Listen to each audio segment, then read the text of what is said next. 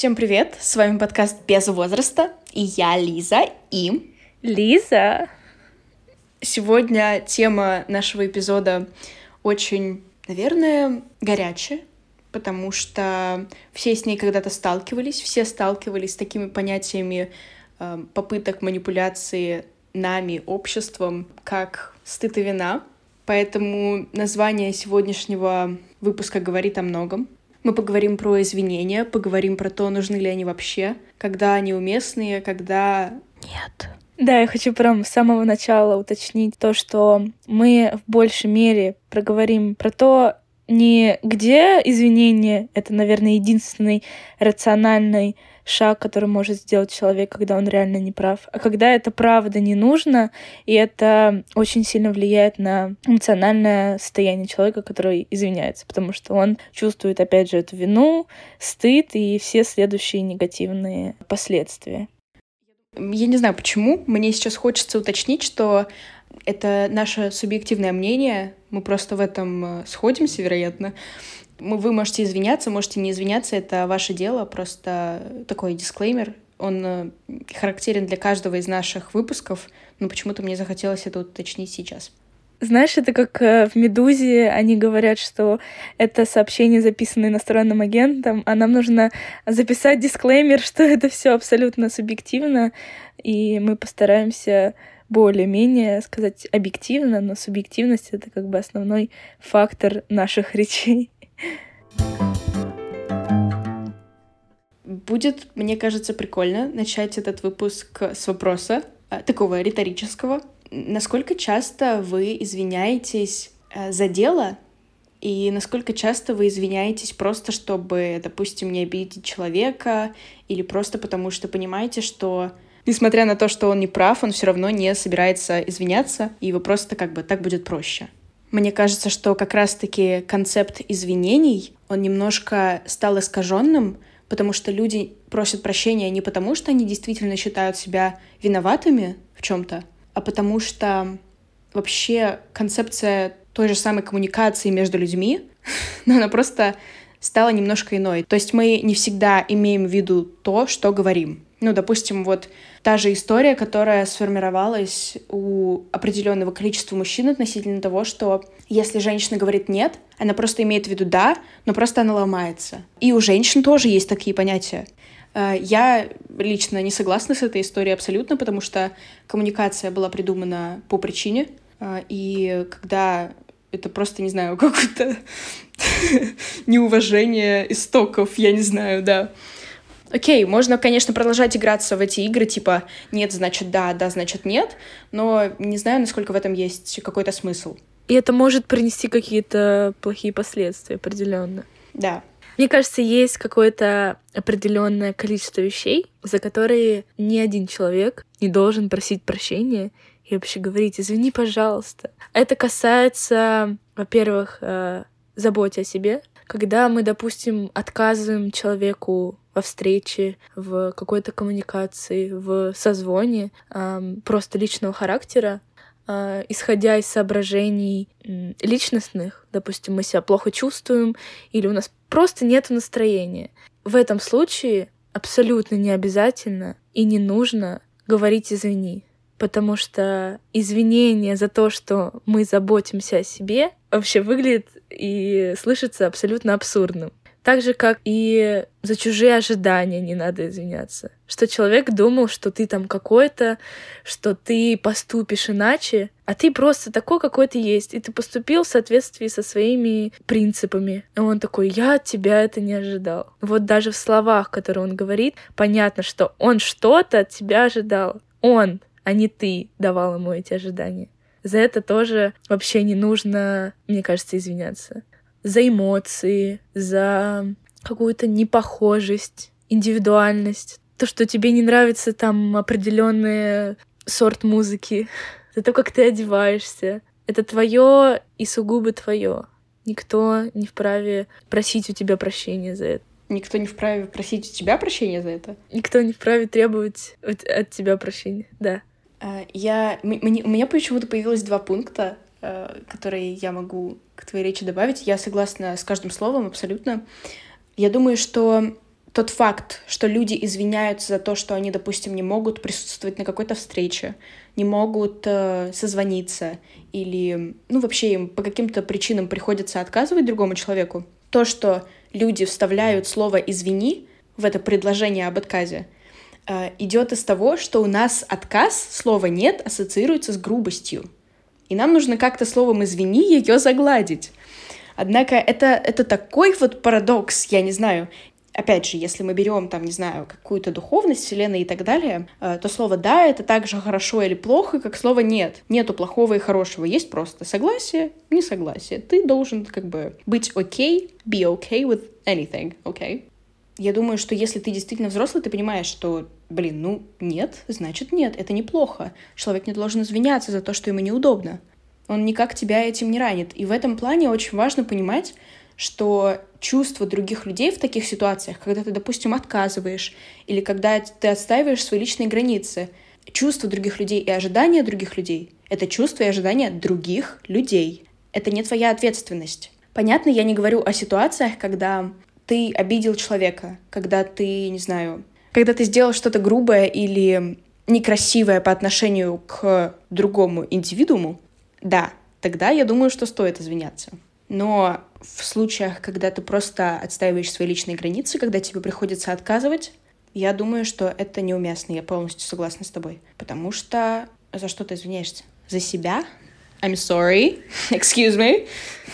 Я помню, в дружбе с тобой я часто, допустим, в сообщениях я прям писала, типа, извини, там, если мы не можем созвониться, или какие-то другие ситуации, и ты меня все время останавливала, типа такая, ты же за что извиняешься? За то, что ты там сейчас э, ешь и не можешь э, мне ответить? Или за что? Вот, и я прям каждый раз останавливалась и думала, блин, реально, почему, почему я это делала? Потому что это была привычка. Привычка, которую я выработала благодаря, не знаю, обществу, наверное, скорее всего. Ну, то есть люди, получается, правда, уже особо не придает значения этому «извини». Это просто как автоматическая какая-то механическая фраза, которую нужно добавить э, при отказе, при изложении, что тебе неудобно, допустим. Мне будет интересно послушать э, другое мнение, если кто-то из э, наших слушателей думает как-то иначе и имеет какие-то аргументы к тому, что стоит извиняться при отказе, то, пожалуйста, напишите мне было бы, я думаю, что тебе, Лиз, тоже было бы очень интересно почитать. Еще знаешь, наверное, когда мы часто говорим извинить за то, что не надо извиняться, извинение, когда оно реально нужно, оно обесценивается. Да, тоже. Абсолютно согласна.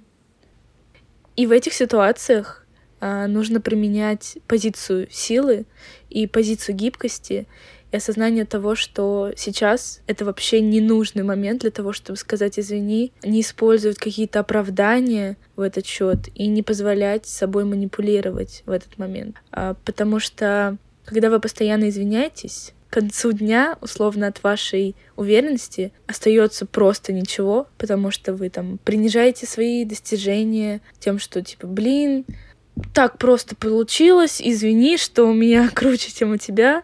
Другими словами, извиняйтесь тогда, когда вы действительно виноваты перед человеком.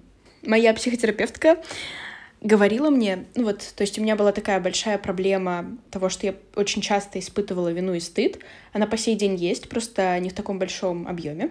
Для того, чтобы извиняться тогда, когда вы действительно виноваты перед человеком, а не когда просто вы привыкли так делать, нужно осознанно отучать себя от этой привычки. Это как, ну не знаю, грызть губы. Вы делаете это бессознательно, но при этом, когда вы замечаете это, вы осознанно убираете это, напоминаете себе, откуда это идет, напоминаете себе, что вы хотите от этого избавиться, если, конечно, у вас есть такая цель определенно. То есть э, важно в первую очередь понять, что никто не пытается быть грубым с вами, если э, человек не извиняется за свой отказ Никто не пытается быть грубым с вами, если человек не извинился за то, что у него лучше получилось. И вы при этом не будете звучать грубо, если вы будете извиняться только в тех случаях, когда вы действительно в чем-то неправы. Окей, да, я не буду отрицать, что есть люди, которые определенно сочтут это грубостью, но зачем вам такие люди в своем окружении? Знаешь, мне кажется, нужно и тем людям, которые часто извиняются, обязательно им указать на это и как-то, не знаю, с ними поговорить, сказать, что это, ну, это не обязательно делать, это манипуляция тобой. И также теми, кто тобой манипулирует, ну просто на самом деле их жаль. И попытаться, если это нужно, если есть ресурс, тратить свою энергию на это, рассказать, что никто тебе ничего не должен. Никто не должен извиняться за то, что у него не получилось пойти с тобой навстречу. Этот порочный круг можно как раз-таки и остановить. Но, опять же, тут как бы, если человек уверен в том, что ему нужно извиняться, и он не хочет этого менять в себе, то не нужно его убеждать в обратном, потому что, опять же, все субъективно, у каждого свое мнение. Если человек живет по определенным принципам, и ему так в кайф, то пусть ему так в кайф, и оставьте его в покое, вот. Ну да, здесь уже ваш выбор. А знаешь такой распространенный случай, когда говорят, что вместо извини, скажи спасибо. Допустим, когда ты опоздал куда-то, скажи не извини меня, пожалуйста, а спасибо, что подождал. И все, знаешь, это приводит пример, когда ты опоздал на лекцию, и ты такой, спасибо, что меня подождали. И тебя просто, знаешь, посылают ну, в этом случае мне кажется, что это в любом случае э, какое-никакое, но нарушение э, свободы другого человека в том плане, что вы, допустим, договорились встретиться в 10, ты пришел в 10.30, говоришь спасибо. Да, это было бы ожидание услышать человека, ну, извини, за то, что он опоздал, потому что это некрасиво, это нарушает мои планы, может быть, какие-то. Вот, потому что я ждал тебя в 10, я был уже на месте в 10, ты приходишь на 30 минут позже, не знаю, на час позже, боже упаси, России, вот, и говоришь спасибо, что подождали, пожалуйста, я домой. Типа, я не знаю. Это, ну, блин, Понятное дело, это не такой big deal для меня, но вообще, в принципе, мне кажется, что вот этот совет больше похож на что-то типа, если вы хотите создать впечатление уверенного человека, делайте вот так, так и так. Но в этот момент мы забываем, что уверенный человек — это тот, который просто делает определенным образом, и он не думает, как он выглядит в этот момент, уверенным или неуверенным. Это вот то же самое, что в ресторанах, когда ты говоришь,